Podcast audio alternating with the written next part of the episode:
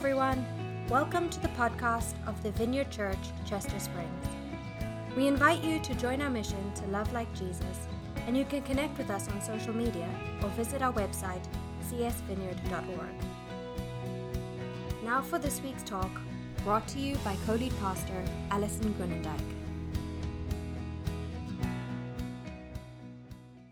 Good morning, everybody. Happy Advent. Does it feel like Christmas to you?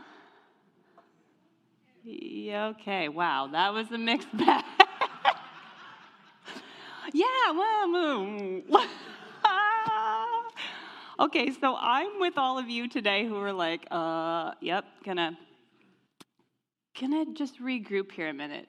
Even my mic pack didn't want to come up here with me on the stage. So we're all good today, but welcome. I'm glad you're here. My name's Alison. If I don't know you, I'm one of the lead pastors. And uh, just as Steph said earlier today, we are officially in the Advent season, uh, something that is celebrated by the global historic church, uh, where we are waiting, we are longing, we are desiring, we are hoping for uh, salvation to come. And we know that that's in the person of Jesus when he comes at Christmas to us. Um, but, kids in the room, do you guys know what the word Advent means? Anybody? Hadley's thinking. Liam looks like he wants to raise his hand. Okay, not a kid, but go for it. Great. Okay.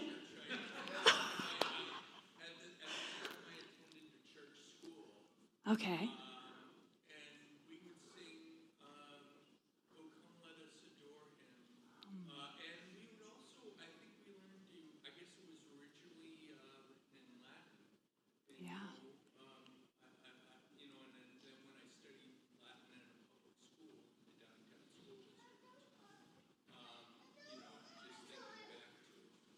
Mm.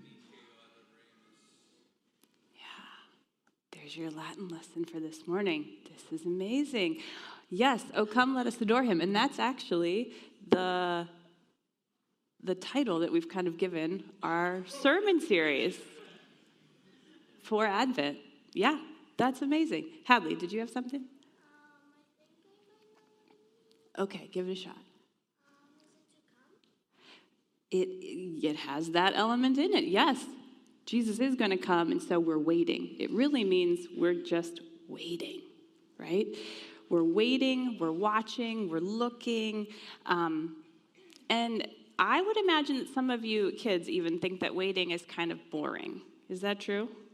Yes. Yes. Okay, great. Fantastic.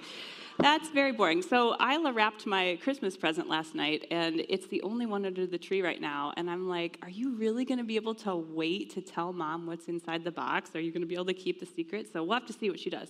But it is, it's so boring. It's so hard. It seems so tedious. Um, but this Christmas, this is what we're going to lean into as a church. We are going to talk about worship and how we can worship in our waiting and how waiting actually leads us into the heart of worship uh, because we get to touch the deep things that we really want in our life.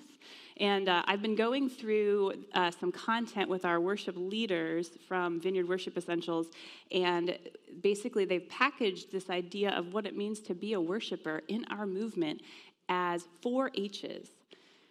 Worshippers are hungry, they're humble, they're human, and they're home. And so those are going to be our four talks for this Christmas, landing with We're Home in Jesus and the person of Jesus on Christmas Eve. So I can't wait. I'm really, really excited for this. Um, so today we're going to lean into our hunger. And I am actually feeling really hungry right now. I thought it was pretty funny. I forgot to eat breakfast. So I was eating my little breakfast bar that I snuck out of the kitchen before I got up here, and I thought, well, Jesus, isn't that just so kind? I can lean into my physical hunger as we also talk about our spiritual hunger, right? So we are hungry people. We are searching people. This is just true. And we actually don't outgrow our hunger. That's the first thing I want us to really think about this this morning. Um, you know, as we mature, we're born babies, we're, we grow into toddlers, but as we mature, we begin to interact with the world differently, right? We think about things differently. We have different um, skills and different ideas and different passions. But no matter how old you are, you have to eat. You have to eat to stay alive. If we don't eat and drink, we're not here. And, you know, we maybe get more sophisticated with the things we like to eat. Our, our palate changes, our appetite changes. Um, but you have to put food and liquid in your mouth three times a day. And you guys, if you include snacks like I do at my house with little kids, it's like what, 10 times a day, right? Because my kids like to snack at least five or six or seven times a day in between the meals. But all, in all seriousness, this biological need that we have is also reflecting a deeper spiritual need in our life, and that's how Jesus designed it. So, if you would, can you stand with me? If you have a Bible, flip it open to John chapter 7 this morning. And we are going to read Jesus' words to us about our hunger. John chapter 7, verse 37 and 38 this morning. It says, On the last day, the climax of the festival, Jesus stood and shouted at the crowds Anyone who is thirsty may come to me. Anyone who believes in me may come and drink. For the scriptures declare rivers of living water will flow from his heart. And he goes on to say that the rivers of living water are the Spirit. And then I want to also echo this for a moment in Isaiah 55. So the prophet Isaiah is forecasting this to us. And he says it this way If anyone is thirsty, come and drink, even if you have no money. Come and take your choice of wine or milk. It's all free. Why spend your money on food that does not give you strength? Why pay for food that does you no good? Listen to me, and you will eat what is good. You will enjoy the finest food. Come to me with your ears wide open. Listen, and you will find life. And I will make an everlasting covenant with you. I will give you all the unfailing love that I promised to David. You can have a seat. So, this is Jesus' prevailing message to everyone he meets when you look at how Jesus interacts with people. You have an ache. This is what he's trying to get us to pay attention to. You have an ache, and it's one that only I can fill. And you're looking in all the wrong places, and I'm trying to draw your attention to me. This is our spiritual condition that we're hungry and thirsty and we need to be fed, and we can't actually change this about ourselves. It has to be met in the person of Jesus. We have hungers and thirsts and desires and longings, and they must be fed. They must be fed. So I love that Jesus in this passage is shouting this message to a crowd. Now, the context is that they have concluded, or they're on the concluding day of the Feast of Tab- Tabernacles. So they're already hungry, or they're already full, rather. Sorry, they are already full. They've filled their bellies with all this good food and maybe are kind of starting to like lull themselves into a sleepy place like we all probably did on Thanksgiving, right? um, they are not feeling hungry at this moment. And that's when Jesus says, I'm going to speak to you now about a different kind of hunger that you have. And I think he's drawing our attention to the fact that in the kingdom, life with God is meant to be a feast. We are meant to be together around a huge table full of delicious food that nourishes our bodies. And um, at this feast, the, the, Feast of Tabernacles, what is actually happening is there are priests there, and they are pouring out water and they are pouring out wine. Uh, and they're doing this around the altar. And there's a ton of symbolism in this. Uh, but one of the things that they're doing in pouring out the water is they're asking for rain. They're asking for the thing that the crops need to grow the food that they need to eat. And then the wine symbolizes the harvest. They're asking that those crops then grow up and become something that they can actually uh, take into their bodies. But again, when you hear the word harvest, we're thinking about salvation too, right? Like Jesus says, there is a harvest to be had. I want to harvest people, which means he wants to bring them into a saving awareness of his grace and his love. Jesus is talking to them about a promise of new life and a hunger that will continue until we, we get to receive that in full, right? The spring rain for the crops, but also God raising something up out of a dry place with a river. And so I've been thinking about this idea of eating a lot, especially because I have young kids, like I said. Some days I'm like, really? Why do we have to eat three times a day? All I do is make the food, feed them the food, clean it up, make the next meal, feed it to them, clean it up. It's really a wonder I get anything else done. This is all we're doing is eating in my house, right? Um, but I remember the excitement of feeding both my girls their first solid foods when they're little, right? They like, you're ready to try pureed food, and it's like pureed peas or pureed sweet potato and it doesn't look that appetizing, but we're so excited. At least I was as a mom. I'm so excited to feed them this food. And it's because my parent heart, I think I even remember saying this to Aviva, like, oh, you just wait, girl. You are going to get to enjoy and engage the world in a whole new way. Like, all you've tasted was milk, but there's like this whole array of food and tastes and delights and things for you to love and try. And so in that Isaiah passage that we looked at, there are commands in there. And I love that, you know, when there's those imperatives coupled together, usually it's trying to get our attention to understand that the first command uh, causes the second one, or the second one is the result of the first one. So I think I have some of these listed up here for us. There's come and drink, listen and eat, and then eat and enjoy. And then listen and find life. And God says, You get all this in me. This is just how I've designed it to work. And so we're going to look at, for the rest of the time, uh, not just the way that Jesus is declaring this to the crowds of people, that, that they're invited to come and to feast and enjoy and get all of their deepest hungers met. We're going to look at that and how he shows up really, really personally to a woman at the well. But before we go there, uh, I just think it would be honest for us to name the fact that we're not always hungry. I'm not always hungry. I'm not always thirsty. I know what it's like to be in a dry place that just says, I don't, I don't really care. And if you're there today, I want you to know you're not alone in that.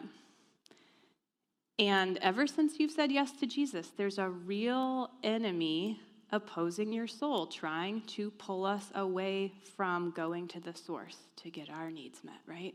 The world, our own flesh, the devil, all these things are coming at us, trying to stuff down the real thing that's good that we want and replace it with something counterfeit.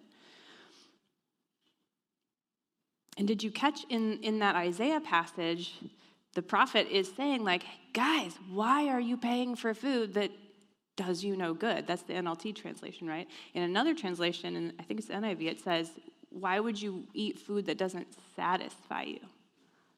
Right? And I love the word satisfy. It's all over the Bible.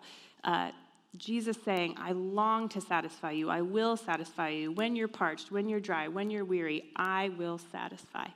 But here we have people who are eating junk food, eating spiritual junk food, eating the food of the culture. And I mean, it makes sense, right?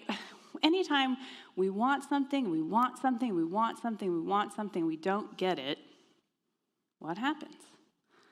We get bored, we get apathetic, we get tired, we, uh, we just want something new and exciting. We just need some novelty, right? And we stop paying attention. So it's very possible that we in this room right now are all just kind of full on something else, on, on things that are not Jesus. That we've filled up our stomachs with things that ultimately are not good for us. And some of you have tasted the world's banquet, right? And you you realize that's an empty place. But even if that's not your story today, I, I wonder if it's just harder for us in the Christmas season to actually tap into our need for Jesus. This is a little bit what I'm noticing. Right? Like we're, we're the church, we're in Advent. This is our holiday, you guys. This is not Santa's holiday and the mall's holiday and even like the Christmas programs holiday and the movies and all. That's not, it's the church's the church's time to celebrate Jesus.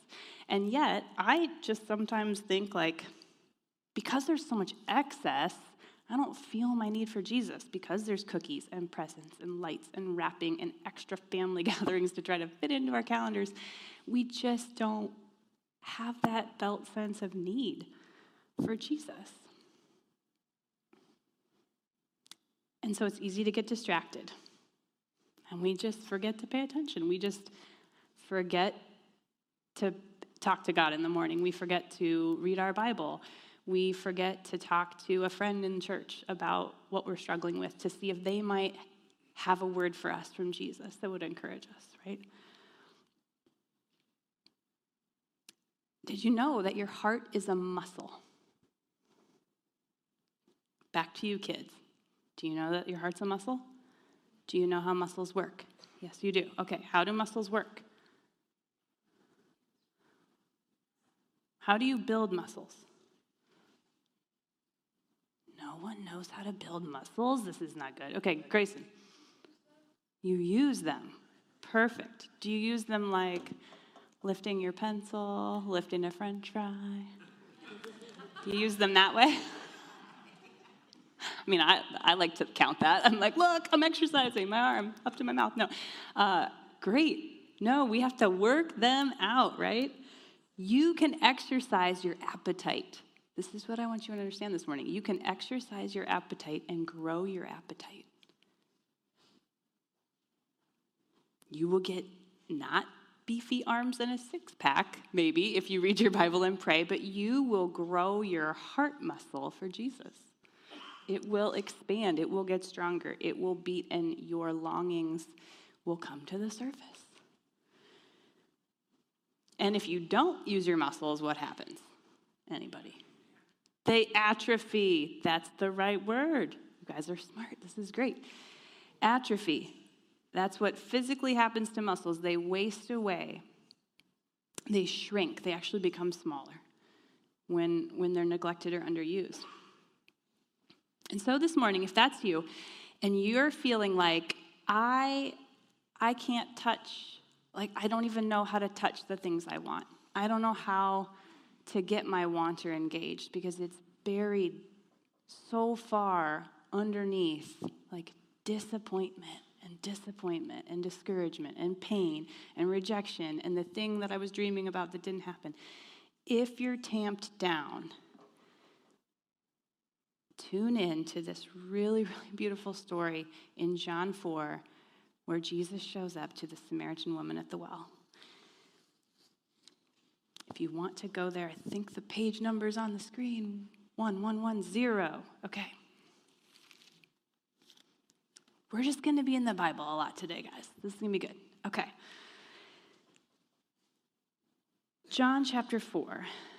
Jesus is traveling around. He's just tried to reveal truth to Nicodemus, and now he's on the move again. And we pick it up in verse 3, where it says So he left Judea and returned to Galilee. And Jesus had to go through Samaria on the way. And eventually he came to the Samaritan village of Sychar, near the field of Jacob, oh, near the field that Jacob gave to his son Joseph. Jacob's well was there, and Jesus, tired from the long walk, sat wearily beside the well about noontime. Soon a Samaritan woman came to draw water. Okay, we have to set the stage here for what is really happening. If some of you know this story, this is just, this is just stunning. All the, all, the, all the stories are stunning, but I'm loving this one. Samaritans were Jewish people, but they weren't recognized by the Jews as like legitimate because they had intermarried with Gentiles. That's what's happening. And that's against the law. Okay? So already in this story, there's racial tension because they are uh, thought of as not being true to the Jewish culture and laws. And not only is the tension here racial, we also have religious tensions because the Samaritans didn't acknowledge the temple as the correct or true place to worship. They were kind of fixated on a specific mountain where they thought they had to go to meet with God. And of course, then to the Jewish people, they said, Well, you didn't really stay true uh, to what it means to be part of the family. And they thought this so much so that people, if you set foot in Samaria and you walked around, that you would actually become unclean yourself. And that is how, how much dissonance there is between the Jewish people and the Samaritans. And I'm sure you're thinking right now of other stories in the Bible where Jesus uses Samaritans to teach us about how much he's willing to go to give this message of living water to people right? And so that's why in this text it says Jesus had to go through Samaria. He probably actually really didn't. And some Bible scholars think that it was because the Holy Spirit was prompting him. Jesus was walking around, he was in communication with his Father, Spirit's at work, and he says, You need to go here. I have a, a divine meeting for you at a well. And so he sits down and he asks for a drink of water. And again, it's easy to read it and go, well, like, he was just teeing this up to like talk to this woman about her spiritual thirst, right? But he probably was actually just thirsty because it's hot, it's noontime. He's in a foreign space and he doesn't have anything to draw water from the well. So he asks this woman for a drink. And in verse 9, she says, You are a Jew, and I am a Samaritan woman. Why are you asking me for a drink? So immediately she's on her heels when Jesus comes up, right? She's like, wait a minute, this is so not supposed to happen. We are not having this conversation right now. Uh, Jews and Samaritans don't interact with each other. Why are you talking to me, right? And we're going to see her response to Jesus kind of unfold over the course of this conversation. And I just think it's so fascinating and instructive for us uh, to see how many layers sometimes there are on top of our real desire, the real thing that we're hungry and thirsty for. So, right away, she puts up this wall, and there's resistance here. So, Jesus responds because he actually does see at this point uh, she, she really is spiritually thirsty. And so then in verse 10, he says, If you only knew the gift God has for you, and who you were speaking to, then you would ask me, and I would give you living water. And again, she's just immediately suspicious about this guy, right? Like, how can you offer me living water? And she almost offends him by pointing out, like, you can't give me water because you don't have a bucket, right? And she's still pushing back to him. And it's interesting here. He's trying to say, look at me. I have something for you, right? And she's like, she gets uncomfortable about this statement. So she's like, nope, I'm going to like talk to you about this problem that we have about the well. Like, whose water is better? Are you saying Jacob's well water is better? You're saying yours is better than Jacob, but Jacob is my ancestor. And she, she's just getting lost in all of this, right? Or it can seem that she's getting lost in the details. But actually, She is drawing out of herself in that moment, I think, her awareness that she's in a family that's disconnected from their story. She's an outsider, she's a Samaritan. And she's trying to say, Jesus, do you see me? Do you see me? I'm acknowledging this well is from Jacob. So she's drawing back to like, my God is the same God of Abraham, Isaac, and Jacob. I'm in the family. I want to be in the family, but she feels excluded. And so here, Jesus is opening her up to this possibility that there's life in a different way that she's ever that she's never known before. And so she says, "Give me some. Give me some." And it's interesting, right? Because we Jesus could have stopped there and said, "Okay, like great, here's your water." But he doesn't. He says, "Go and get your husband."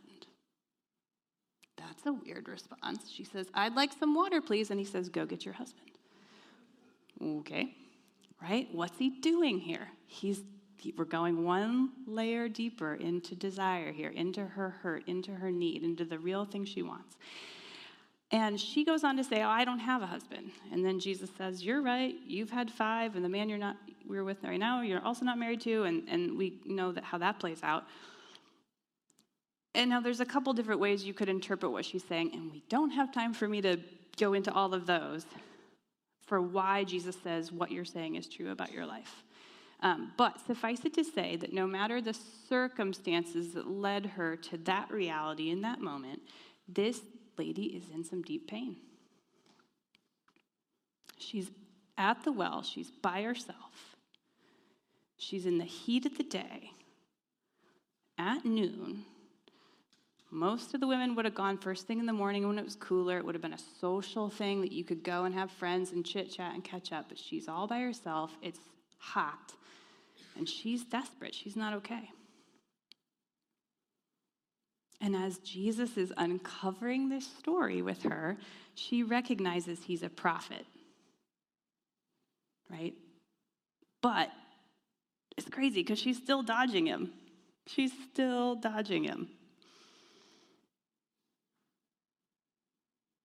Because Jesus' question about her husband is exposing something in her that's really pierced her life.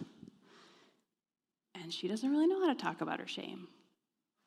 She doesn't know how to, how to have this conversation with Jesus.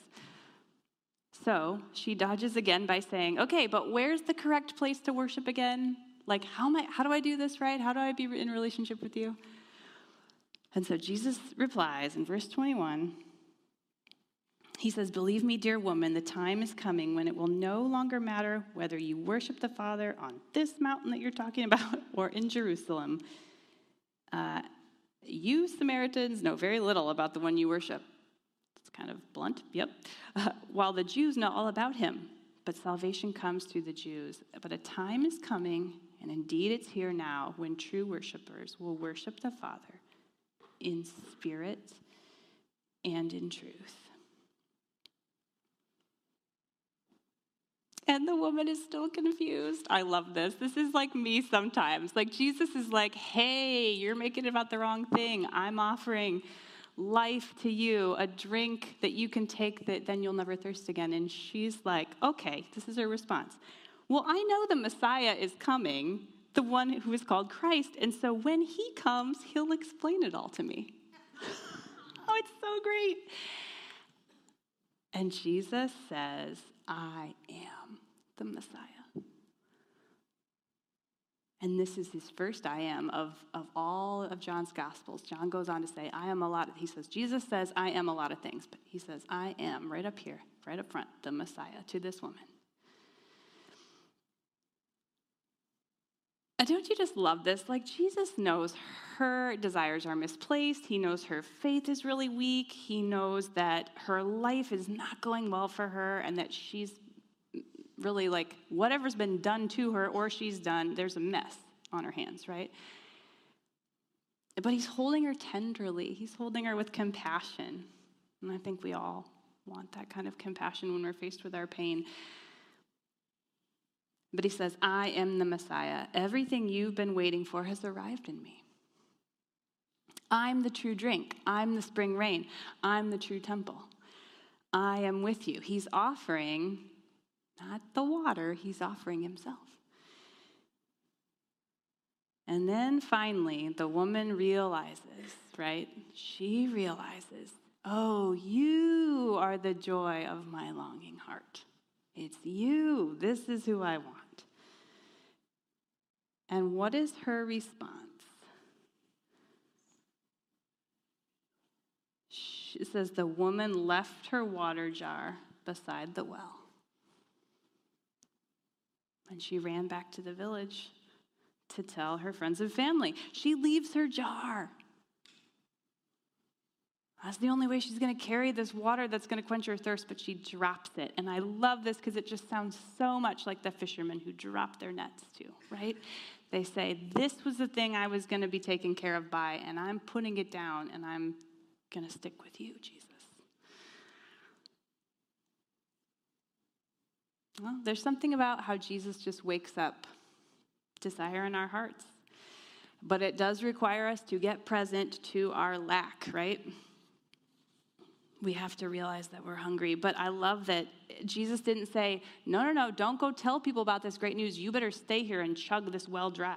Like, I'm giving you water, and like, you got to drink. You got to drink all of me right now. The actual Greek here is one single drink. That's all it takes. One sip of Jesus. Like, we're not separately commissioned to go then share this drink with other people. We drink it and then we're like, we're in. We're in the game to give it away to everybody. So the woman came for water and she left with the well. She left with the whole well in Jesus. And it's vulnerable, isn't it, to be hungry and thirsty? I'm realizing this. Like, I don't like to admit that I have needs, that I need help, that I want to be taken care of, that I actually have to ask for something. Because to be hungry and thirsty means we have to stay empty and let Jesus fill us up. We have to rely on God to feed us. So I think there's just a real invitation today to get honest about our stories, honest about the places where we are dry and need a drink. And let Jesus ask us, like, what do you want? What do you need? That's what he wants us to look at. And to the Samaritan woman and to us, Jesus again is saying, everything you want has arrived in me. I satisfy, and I bring delight. And so here is a real, just as we close, a real practical way for us to live into this. I love this idea from Dale Bruner. He's a, a theologian, scholar who wrote a commentary on John. And he says, asking, the act of asking, is belief exhaling. Isn't that great? Like, I inhale my trust of Jesus. I say, I trust you, I trust you, I trust you, God. And then I exhale, please, please, God. Please help me. Please feed me. I just think that's a way that we can move our belief from our head to our hearts. And you can know, like, am I actually believing Jesus? To the degree that you are asking God for stuff, yes. Yes, yes, you are.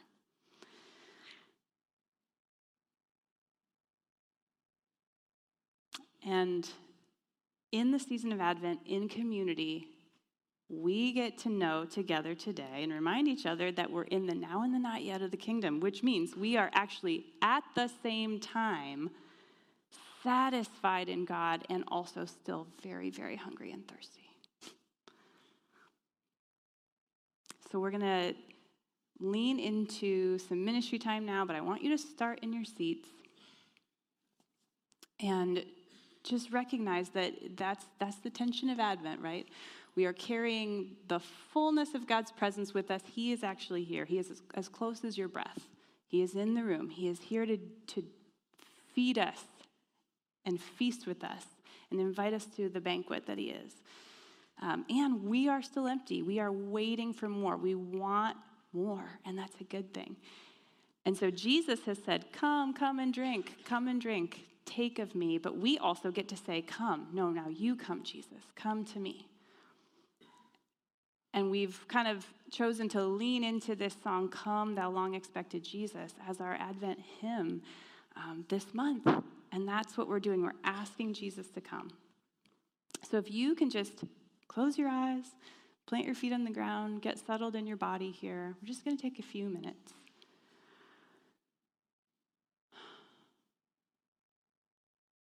And we're going to use the lyrics of this song as a prayer. So I'll, I'll just guide you through a few prompts. So it starts out Come, thou long expected Jesus, born to set thy people free. And so now in your heart, I just want you to think why do I want Jesus to come? Why is he coming for me?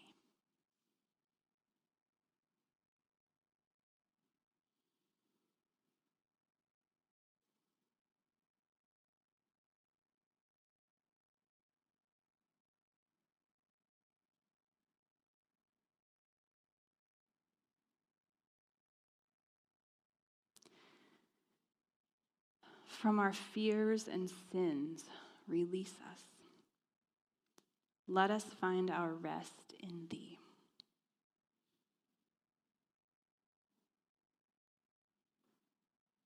In the places that you are still restless, what might Jesus say to you?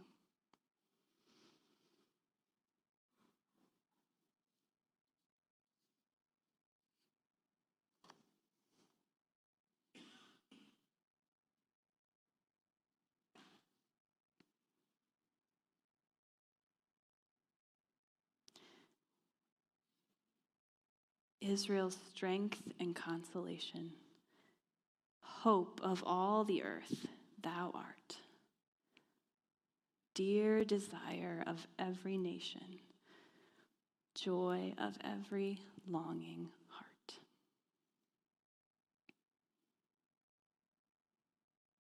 And just let your longings begin to surface and ask God to give you a heart that longs for Him.